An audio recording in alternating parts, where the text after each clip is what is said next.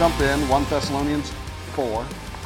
We're going to do the first 5 verses. I apologize for continuing to move slow. I thought I was going to be able to get all the way through verse 12. Turns out I can't do it. I study and I read and I start pulling stuff apart. And then the text just tells me we have some stuff we need to talk about. And it makes sense, so we stay in it and we get as much out of it as we possibly can. I think that's what we should do. God wrote it, we read it, we take it to heart, it's the truth, and we're going to just keep doing that. So let's recap last week. We finished the 3rd chapter of Thessalonians, and we drilled down on the definition of 2 very important things, right? Faith and love. So we talked about what faith is and how it's applicable, and then what love is and how that's applicable to us.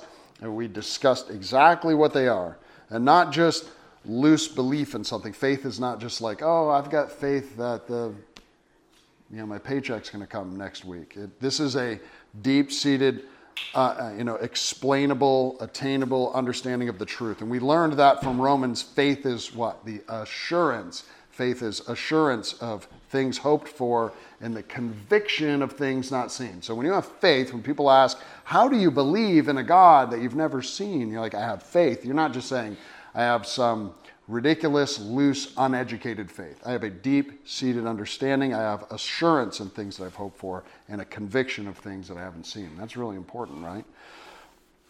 We defined love, and we went to 1 Corinthians 13 to find out what love is, and we went through the whole entire list of what love looks like, right? Patient, kind, long-suffering, all of those things.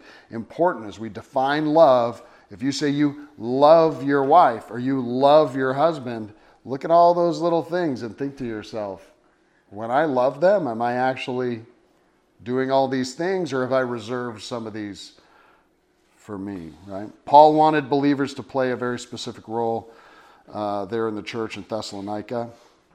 And what he was trying to do is help them perfect their faith, make their faith better, lift it up, make it solid, get the foundation good, and have them love each other well, right? And it's done through a series of things we talked about. Prayer, reading the Word of God, study, obedience to Him, and asking God to increase your love for one another, which we should always do. How can I love my spouse better? How can I love my children better? How can I love my friends better? That's a good prayer to have, right? How can I do better for my friends through my actions, my words, the way that I pray for them, and those sorts of things?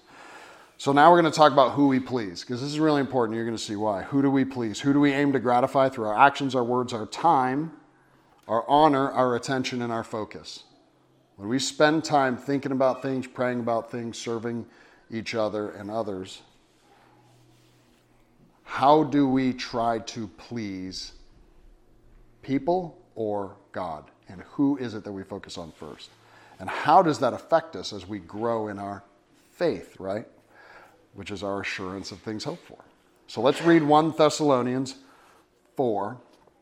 And we're going to just read 5 verses. So go with me, if you will. If you have your Bible with you, turn to 1 Thessalonians 4. We're going to do 1 through 5.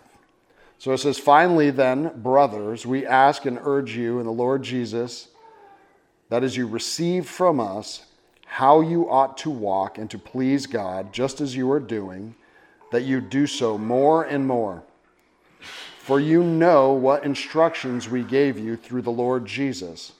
For this is the will of God, your sanctification, that you abstain from sexual immorality, that each one of you know how to control his own body in holiness and honor, not in the passion of lust like the Gentiles who do not know God." Right? And that's pretty much the end of that. It goes on to some other things. And we're going to get into this just a little bit more. What does this mean when we are trying to please God? So depending on the version of Bible that you read, when you opened up in the first verse, that word "finally" is there. And it's really kind of it's not the ending to the letter. It's not saying, all right, finally we're going to give this. So it's this word. It's a Greek adjective, and it can also mean "and furthermore." So it lets us know that Paul just kind of has more to say about faith and love. And more specifically, Paul wants to explain that as God has established our hearts blameless in holiness before our God the Father, at the coming of our Lord Jesus Christ with his saints, we have a response that shows our faith and our love for him and for each other. This is our response to him. And I want to make this study as simple and as plain language and as applicable to our walk as I can. This is really important. It's easy to just tell people what not to do. Don't do this. And then there's like, what? Well, why not do that? And it seems easy, feels good, looks good, smells good, tastes good. Why not just do that? It seems very, why are you trying to tell me what not to do? Who are you? Who's the authority? How do we make it applicable for our walk? So we're going to be very candid with each other about some things. So go to verse 1 with me and read it. It says, "Finally then, brothers, we ask and urge you in the Lord Jesus that as you received from us how you ought to walk to please God, just as you are doing, that you do so more and more." So Paul says that he's already told them how to walk. Well, what does the word walk mean? We've talked about this a few times. It means conduct, how you conduct yourself. When you walk in the Lord, there's a way you conduct your life, your business, your family. So how do you conduct yourself? That we walk to please God.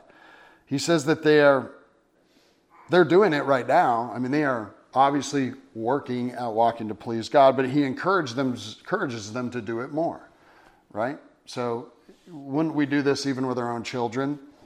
If they're doing well in school, you wouldn't be like, hey, you got good grades on your last report card, so don't worry about the rest of the semester. You're already doing good. That just doesn't make any sense. What makes more sense is you are doing well, continue to do well. There's still more growth for you. Continue to strive to do better, right? And then he reinforces that in verse 2, that they know what instructions were given to them. So he's like, we've talked about this before. I've given you these instructions. Keep doing it. And he's like, I've told you already. I'm telling you again. So he's continuing to do it. This call to obedience is one that's so hard for believers. And it's hard if it's hard for you, believe me, it's 10 times harder for me. I have always hated being told what to do. People are different types of learners, right? Everybody's got those learners where they're like tactile learners, and some people are listeners, and some people are visual. I am the person that if you tell me what to do, I am like, I have already turned you off. Go do that. Like, I'd much rather you show me what to do, that I see you doing it, and I can mimic you, and I'm like that. And secondly to that, if it's something that I don't like, and you just tell me to do it, like very easy for me to be like, it's really not that important to me right now because you just told me to do it. Why? Because I don't see value in it. Right? Can you imagine you not walking a Christian life but then telling your kids to walk a Christian life? Telling them to do it. That's why mimicking is such a good, important thing for believers. Imagine this. You keep your room trashed, but you tell your kids to clean their room. Hey, go clean your room. Why? Like, that doesn't make any sense. You don't clean your room. Just telling somebody to do something just to tell them, it bears no value, right? So if you're like me, even a little bit, and I'm probably the worst of all sinners when it comes to this, you just tell me something, hey, don't do this, I'll be the first guy to just try it, right? So, and it's one of the things that leads our youth away from the church, frankly, I think, because I think the church has come to this point now where in many cases, telling people to do things becomes like a legalistic action, right? Hey, you need to do this. And in this case, we're going to talk about sexual immorality just for a minute. But there's a bunch of things we don't want them to do when they get their car. Don't speed. Well, why? That doesn't make, just don't tell me not to speed. So we're telling kids in the church that there's a whole laundry list of things they can't do. And if you're like me, growing up as a young Catholic kid, there was a lot of things that I shouldn't do. And I just went ahead and did them because I had no foundation and I didn't realize who my identity was in. So this didn't make any sense to follow rules. And I think at some point with our youth, when they start doing things that aren't good for them, at some point it just becomes okay. And then now they're doing a whole pile of things that aren't good for them and they are just astray. They're just gone because the world has convinced them that all those things are good for them and they've lost their identity. We're going to talk about that identity in just a second, right? So getting people to understand why we are called to be obedient in some things or in some ways, right? That it's not a blind obedience or following a set of rules. I hate that. Just follow rules to follow rules, right? I mean, I think everybody in this room is military. Like, just sometimes things are just dumb. just follow these rules. Why? Because I said so. It's just idiotic. It doesn't make any sense. There's got to be a greater platform to this. There's got to be a foundation to it. Why? So not just to follow rules. So none of these things, none of them aid in your salvation, number one. Just following a set of rules, does that get you saved? Nope. There's nothing you can do to get yourself saved. So you could be the most pious person out there. Like, I don't smoke, I don't drink, I don't swear, I'm not sexually immoral, I never break the speed limit. I have never raised my hand to somebody. I've done all, I give half my money to charity. You've done all of these things. You followed all these rules. Guess what? Getting into heaven? Yes or no? It's got to be Jesus that does the work. That's it, period. There's no work that you can do, right? Following all the Bible's ordinances may never make your life any better either. You know, I know we like to say this sometimes, but it's like if we act a certain way, maybe God will bless you in a certain way. That's not always true. I mean, we got missionaries that are like some of the greatest people on the planet. They've laid it all down. I mean, these amazing missionaries go to places like Africa where they end up dying on the mission field. Probably some of the most pious, loving people out there. Their life didn't get better intrinsically, existentially, because they just we're acting right. So we have to separate the two. Acting right as a result of who we identify with and wanting to be obedient, not trying to attain something specifically, right? So then why be obedient would be the question. So why do it? If it doesn't save me, why do it? And then why tell our kids that there's a way that they should live? Why tell our kids this is good for you and this is not good for you? And why hold yourselves to a biblical standard? So there's got to be a why. So if it doesn't save you, then why? Right? We were kind of talking about it this morning. There's this big thing going around called antinomianism. It's kind of like greasy grace. It's like, you know, you can be saved, and once you're saved, the antinomianist would be like, well, there's not a way to live as a Christian. I'm already saved. I can basically do whatever I want. And that is untrue because God calls us to be holy. He calls us to be different. He calls us to be set aside. He wants you to live differently, right? There's this really great passage at the beginning of 1 John 3 that helps us to understand holiness. And we've discussed this in the past a little bit, and I really want to make sure you understand what Paul's talking about. What is holiness? We've talked about this word, holiness, hagios. The word holiness means to be set aside, to be different than. So we're different than everybody else. We're set aside from the rest of the world.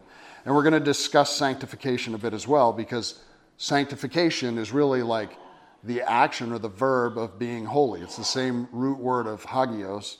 It's hagiosmos. It's this idea of hagios is you're set aside. This is the action of becoming more holy or becoming more set aside, becoming more different. It's the process. So listen to this. 1 John 3, it starts out like this.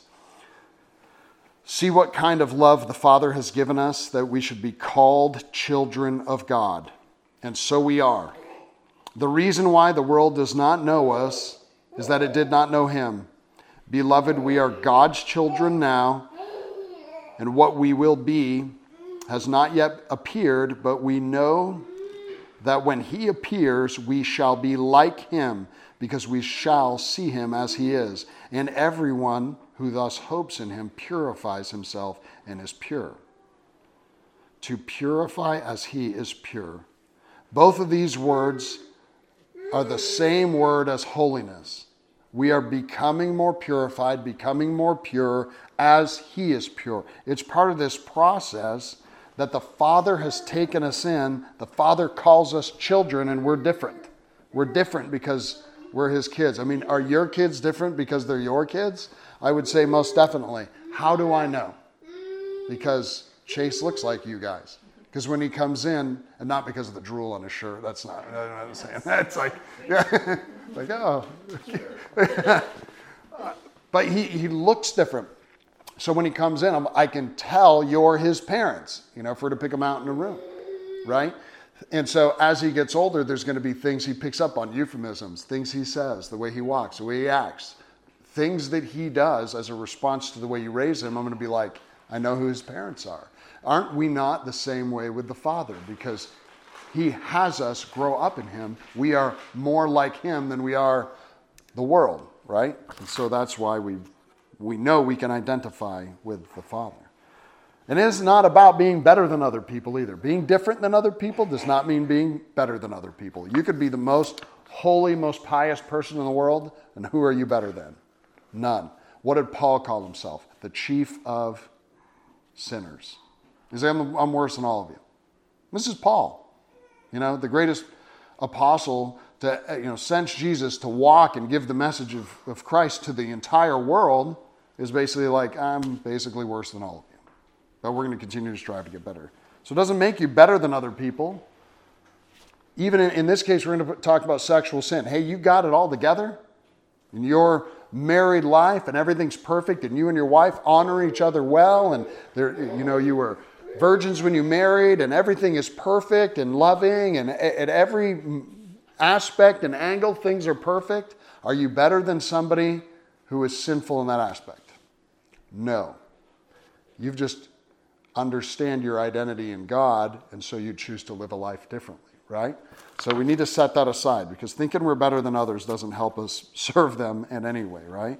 We're not blindly following rules or going through the motions to please a bunch of things. So we don't please any church or any person.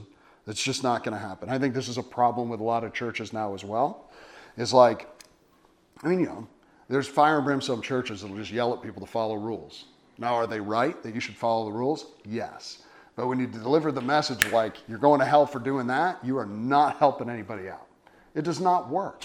So where do you find that line between affirming somebody's sin and then letting them know that it's sinful and that God has a better plan for them? So we need to work that out in our message.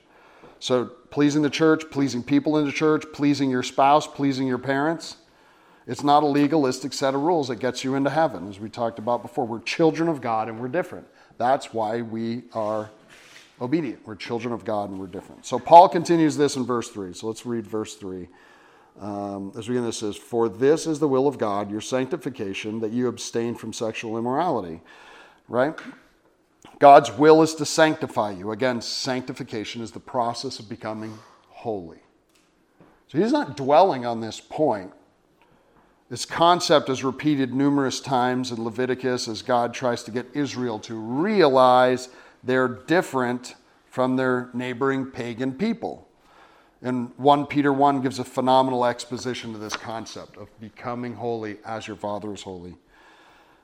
And the paraphrase of 1 Peter 1 is this: because of God's great mercy, because of his great mercy, we're born again to a living hope through Jesus' resurrection.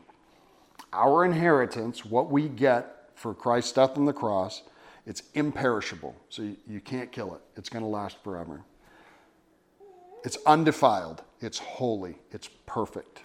It's unfading. It will never go away. And it's kept for us in heaven, which is in the most protected place it could possibly be. And because of this, because of all those things, we're obedient and not conformed to the world or our own understanding. We shall be holy because he is holy, because we identify with him. So Paul specifically talks about sexual immorality in this case, okay? We're going to talk about that just for a second. We can reasonably assume a couple things. This is a problem in the Roman Empire, because Paul goes over it in like all of his letters. So he's like, don't be sexually immoral. He uses that same word, porneia, uses it over and over and over, which is a very general sense of a word of sexual immorality. So Paul was a Jew, so his understanding of sexual morality would have been what? The same as Christ's, who Christ used the same word in the Sermon on the Mount, which would have been marriage between a man and a woman, right, who saved themselves for the marriage bed and then served and loved one another within the confines of marriage until death do they part. So that's what the Jewish marriage would have looked like. So sexual immorality from his point of view would have been anything outside of that is immoral. Okay? We don't even need to drill down on that. And I know that there are people who will be like, but what about stop? What about it? The standard is that. Anything outside of the standard is sexual immorality. Now, it's a whole other conversation to talk about what things inside of a marriage are okay, and we'll do that at a different time.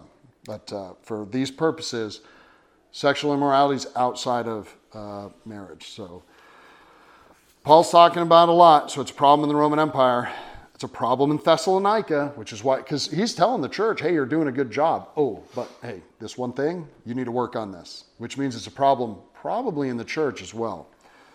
I just want to talk about this for a second. It's a little bit commentarian, which I don't usually do, but just bear with me.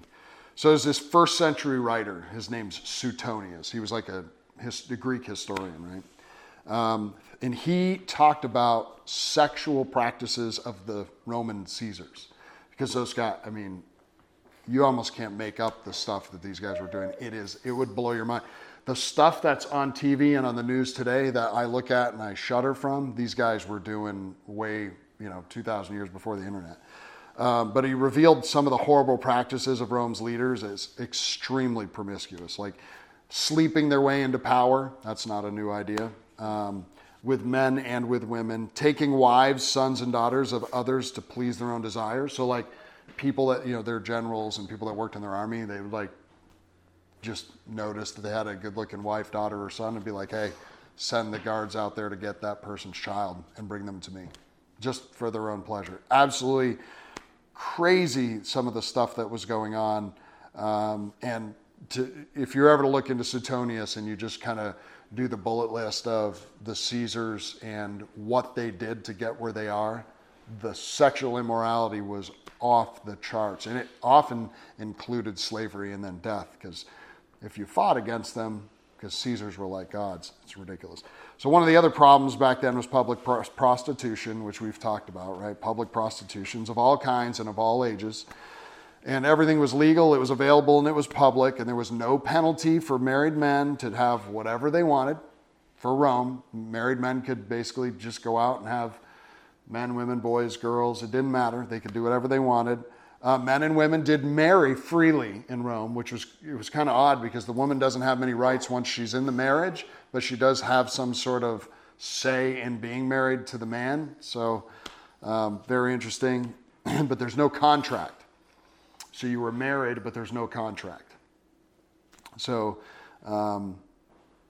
and women were often mostly used for childbearing. So it was kind of like you had your wife and she was there to raise the family, have more kids, care for the home, and then the guys did whatever they wanted. And interestingly, with no contract, we can talk about this at another time, but I'll just say it out loud.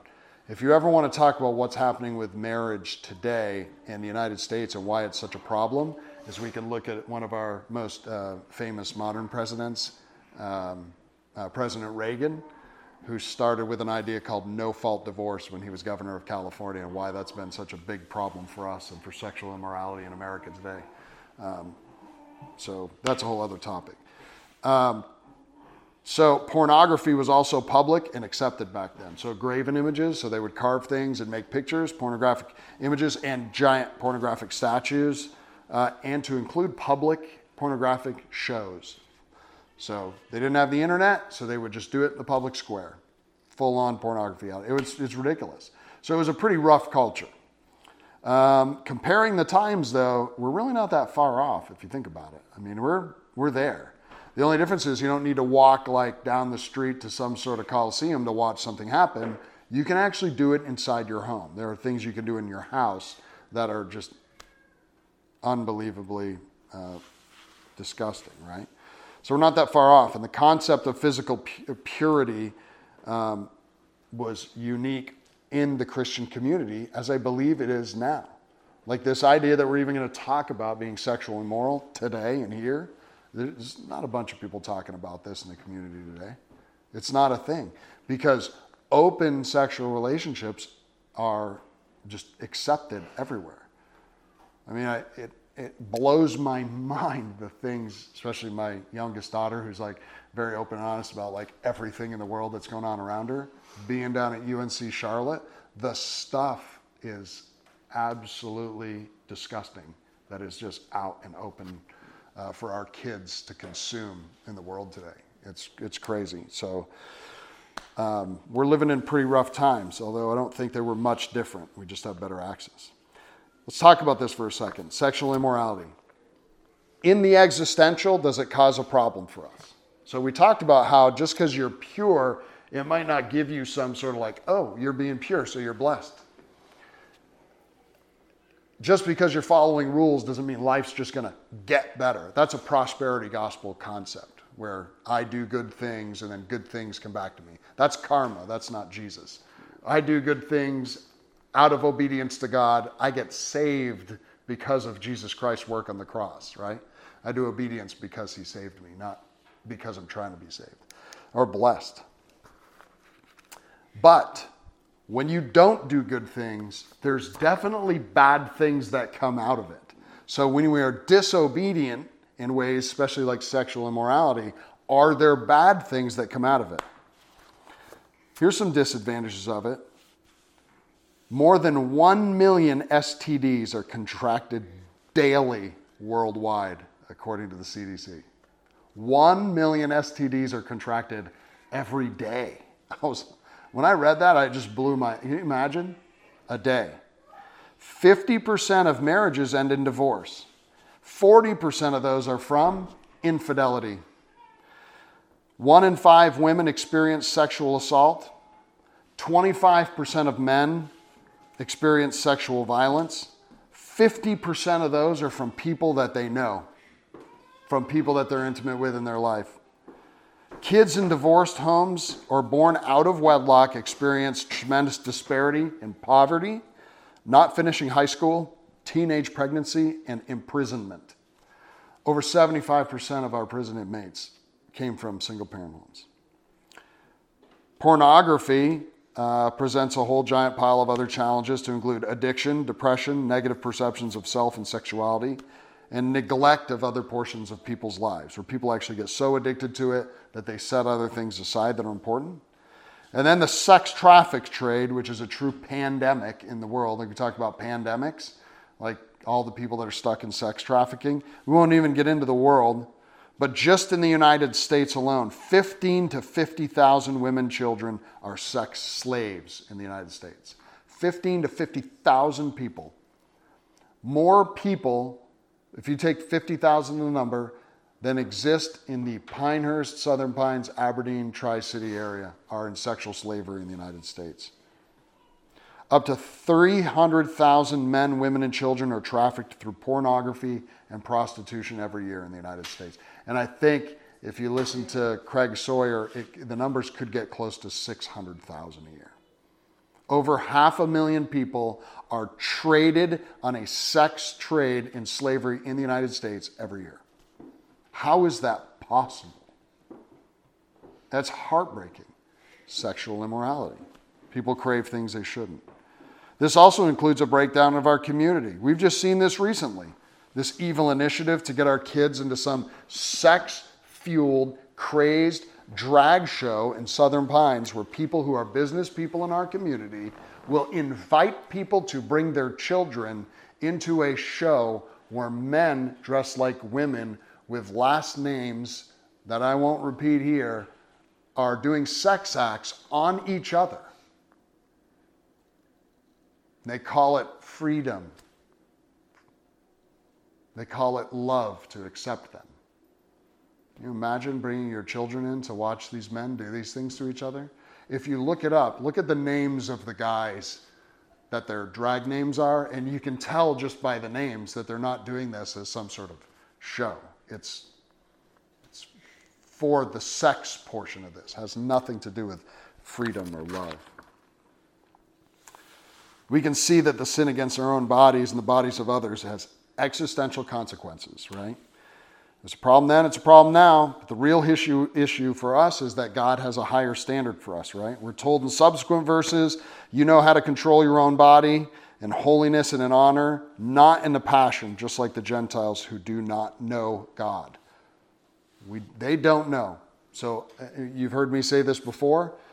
I don't go to sinners ever. I would never stand at one of those things and do some sort of like, Christian protest. It just doesn't work. To stand outside there with signs, yelling at people, and just, oh, I'm going to pray over you, it just doesn't make any sense to tell. They don't know they're sinners. You yell at somebody they're a sinner. These people go to these like big gay pride parades, and they're like, you're sinners and you're going to hell. Dude, you are not loving people. You need to present people with the gospel. It's the Holy Spirit that convicts people and saves people's lives. You need to stop being that person. You are not helpful. If you don't love people, don't go engage them. Just stay at home. You can be a good, pious Christian right in your living room, and you stay out of reaching people for Christ because you're not helpful if you're telling people how bad they are. Because let's just go right to the point where you're judging a community that does not know Jesus.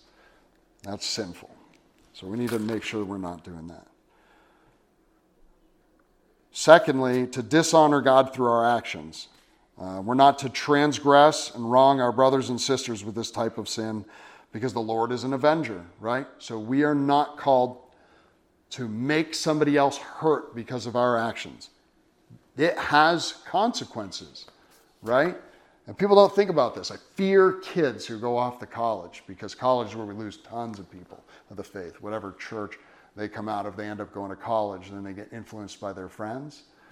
You remember, you go to school, your mom and dad help you move in. They buy the little booster things for your bunk bed, so your bed sits up higher off the floor, and you put stuff underneath it, and you get your room set up in the dorm. And you go to church, and you're a Christian, and then you start not acting like one and living a lifestyle that's not Christian. The other people around you see that, and it affects them, right? If it's good for you, is it good for me?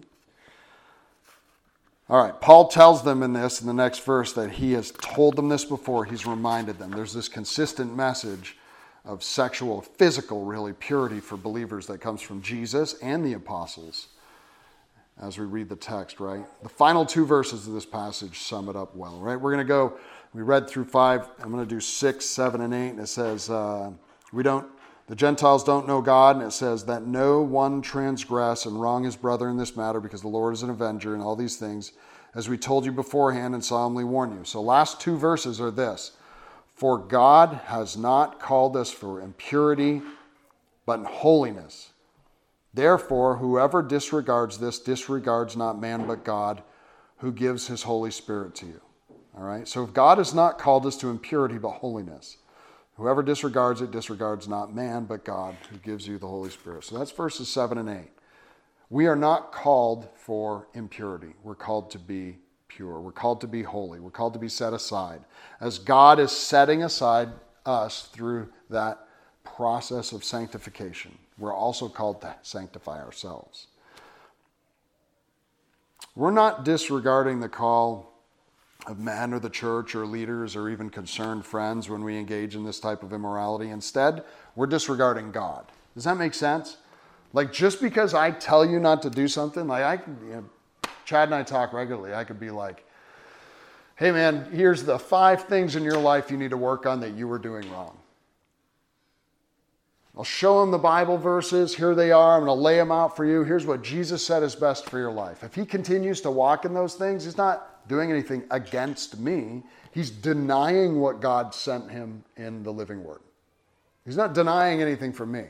I shouldn't take it personally. I shouldn't worry about it. I'm going to give him counsel on it. I'm going to hand it to him. It is up to him and God to work that out. Not me and Chad. That's up to him and God, right? We disregard the one who loves us so much, by the way, that he gave his Holy Spirit to us. So if you consider yourself a believer and you think Jesus died for your sin and then sent the Holy Spirit to be with you, to help you, to walk with you, to guide you, you just deny all of that. You're saying you're a believer, but then you're denying all the stuff about being a believer that's important. It's an identity issue. It's about your identity. Who do you identify with? You remember all the way back at the beginning of this book? What's the first book in the Bible? Genesis, right? Which means the beginning. All the way back at the beginning of the Bible in Genesis 1:27, God created us in what? In his image. He created us in his own image. He actually says he created us in our own image. If you want to be technical, he does that. That's a whole other story. But he creates us in his image. We are built to be, to dwell, to exist with the Father. That's what we are built to do. Remember, when Christ redeems us and he brings us back, do we go just to exist with Jesus? Do we go just to exist in heaven? Is heaven the goal? What's the goal? To be with who? the Father, who we can't dwell with right now because we're unholy. We get to be with the creator of the heavenlies, the one being who created everything so masterful that he could create a universe so vast you can't see the ends, but can make a molecule so minute you can't see it with your own eye, but can have such important implications for the maintenance of life that if you changed it, everything would disappear. That being we get to dwell with. He created us in his image. And when we strive for holiness, we best identify with that image that he created us in. He created us to bring new life into the world. And then he commanded us to do that. You remember that? So he makes the helper for the woman. And then he's like, go. Make babies. Do this. Make more babies. What an amazing miracle for the God who created Adam out of the dust, created Eve out of the man, and then told them, go. Make more babies. I'm giving you the power to do that. Genesis 2 shows us that perfect union, the intimate relationship of a man and a woman, of Adam and Eve, of man, woman, is perfect in God's eyes. It is very good. God created it to be the perfect intimate relationship, and Satan has worked so hard to peel this apart since the beginning of time. Satan has worked so hard. Remember, who did Satan go to? He went to the woman. He went to the one that the man was supposed to be there to protect. He knew he was going to just work his way into that relationship and try to peel it apart. But remember this. Remember what the man said about the woman when God made her for him? This at last is bone of my bones and flesh of my flesh. This is what Adam calls Eve. They're a perfect couple. And when they come together to make babies, these babies grow and find a husband or a wife, and they join together to become one flesh. This is what the Bible tells us. I think we forget this in our marriage. We forget the perfect union between a man and a woman looks like if your wife was made out of your side and you were one person.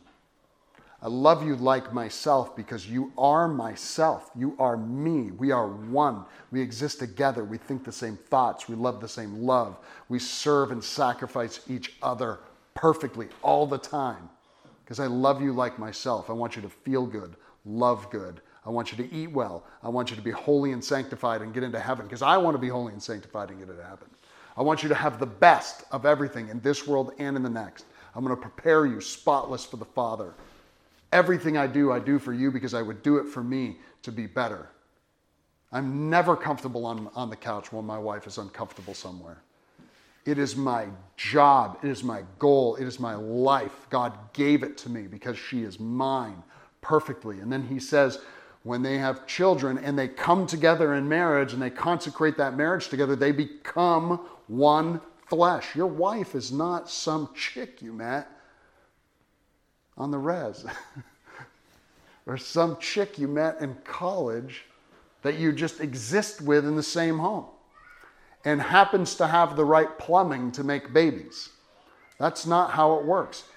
She is you. You are one person. You exist in one flesh, not spiritually, perfectly, existentially, right? You are one. You are equals. One flesh. It's the godly image of a union designed to glorify him. This is cool, that Hebrew word. When you look at one flesh, ichad is the number for one. That's just one. That's pretty easy. Then the word basar, it helps us to understand God's intent. Understanding how they were one when he pulled the rib out of Adam. It's that wedding relationship that we have with each other. We're one. Listen to this in 1 Peter 2, when we talk about how different we are. We talk about being set aside and being holy. 1 Peter 2 tells us this, but you are a chosen race, a royal priesthood, a holy nation, a people for his own possession, that you may proclaim the excellencies of him who called you out of darkness and into marvelous light. Once You were not a people, but now you are God's people. Once you had not received mercy, but now you have received mercy. You see, we're not saved, then just get to act on our own passion and our own lusts and our own desires. We're not saved, then get to do whatever we want. We're a chosen race. God chose us to be a part of him. All right, here's my commentary, and we'll close with this. So I had this conversation with one of the USASOC chaplains last week, and we're discussing how part of his testimony as a young man in the church, he felt like these rules were mounting. As I said, you know, I haven't been a teenager in a lot of years. It's tough as a teenager, I think. And I think when you go to, when you're out in the world tells you can do whatever you want to do. And then when you go into church, the church tells you, follow all these rules. And it's like you find yourself in the middle, not getting the meat of the message. And I understand that, because in his story, essentially, he's in church, he's 16 years old, and he's just like, I don't want to follow all these rules. So he doesn't. So he basically walks away from the faith, right? And he's a chaplain now, but being able to follow rules, to what end? Follow rules, to be right with the church, and it led him away. But I think the part that's missing here and that we need to get to our kids, especially our teen kids who are in school, is like, what is your identity? Who are you? Like, who are you? Who did God make you to be? And it's a mounting issue in our culture. Children don't know, kids don't know, adults don't know they can identify with their creator. So they search for ways to identify. I mean, have you not heard the word identity lately? It is like the probably, you know, hashtag identity, probably one of the biggest words used in the news, in social commentary today. Why? Because people don't identify with their creator, so they're making up ways to identify with each other, with other things, with things they do, right? And I don't see lessons like this, like learning to be sexually pure. I don't see it as a legalistic message. We need to set this aside. This is not legalism. I'm not yelling at you to go fix the sex life in your marriage or to grow up. And it's not Jeff Stevens telling you to do this. What I think this is I'm trying to get you to understand who you identify with. And I think out of that, what comes is a better relationship with God, and you exist as a more holy believer or a person who's set aside, right? That's the deeper issue. It's an issue of hope and joy and promise and identity. When we find our hope in God and his promise for us, we begin to identify with his plan for us. That's really it. Knowing who he is and understanding we can have hope in him. When we find our joy in things that he has for us as holy, we develop a clearer picture of how we exist here. We're aliens here, right? Not of this world. He's bringing us into heaven at some point in time. We are waiting on the Lord to return. When we can see the promise that God has for us, that he has promised us his Holy Spirit to come alongside us and dwell within us, that he's promised us eternal salvation, really what happens is we gain a deeper understanding of the price that he paid for us. Remember, these decisions you made, remember there was a price paid for all this when you decide to live however you want and you live in that sin. He's paying for that sin. He paid for your holiness is really what it comes down to. And when we identify with God as our creator, when we identify as children of the Almighty, sons and daughters of the one true King, we gain a very clear picture of our value as people. He loved us. He valued us enough to come give his life for us. And yeah, there's times in the Bible when God tells us things are right and wrong. It's just a fact. We need to know there are things that are right and wrong. And yeah, this is one of those cases, and Paul is addressing a social issue. Paul is very clear about addressing social issues, all of them. He never pulls any punches. This is wrong. Don't do it. This is why. It's a problem. It's a problem outside the church and inside the church, and he doesn't want it to get worse in the church, but we need to look at the root cause of that problem, and that's our identity in God, in Jesus Christ. Imagine if we can just get this message out, how much it would change the church as a whole. Like the people around you that are believers you're going to talk to this week at work or at school or whatever. Imagine if you just talk to them, not about sexual immorality, talk to them about their identity. Like, who are you? So you say you're a believer? What does that mean to you? Do you identify with the one true God? Imagine how we could change our own marriages. We talked about that perfect relationship. Imagine if you existed in the confines of your marriage between your husband and a wife, where you knew that the value of them was the value of yourself. You held each other up equally, lovingly, sacrificially. We could reduce the divorce rate in the church, that's for sure, when we understood how much value our spouse has. Imagine the lost kids who are struggling with their identity right now and how we could change that, how we could change what kids identify with. And we were like, listen, I know things are tough and the community's telling you you can do whatever you want, but God's got bigger plans for you. He loves you. He died for you. He wants you to identify with him. He wants you to dwell with him in heaven at some point with the Father. I want you to identify with him. And he wants to set you aside so you don't look like the community. You don't look like the pagans. You don't look like the rest of the world, right? So then the big question is, who do we please? Do you please man or do you please God? He loves us. Jesus loves us. He came for us when we were undeserving. We once had no mercy, but through him we've received mercy. And that is it. Who do you please? Father God, we are thankful for you, and we are hopeful, Lord, that as the week goes on and we all dive into our Bibles to study this week, that you would help us to understand who we are in you as receivers of mercy, as receivers of your grace, Lord, that you love us and that you sent your Son for us, even when we were undeserving. Living undeserved of you, living sinful lifestyles, that you came for us anyway, knowing how sinful, knowing that we were rejectors of the truth. You came for us and you loved us and you died for us. Thankful, God, for this group of believers, Lord, and ask that you would continue to richly bless them, Lord, but also that the Holy Spirit would convict them in the things that they do, the things that they say, and the way that they love. Not just one another, but others, Lord, that they would love them in a way that helped them to understand that they're different, that they are called to be holy, that they're not like their neighbors.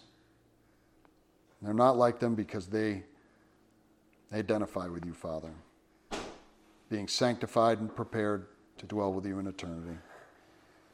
I ask that you continue to richly bless us, Lord, in the name of our precious Savior, Jesus Christ. Amen.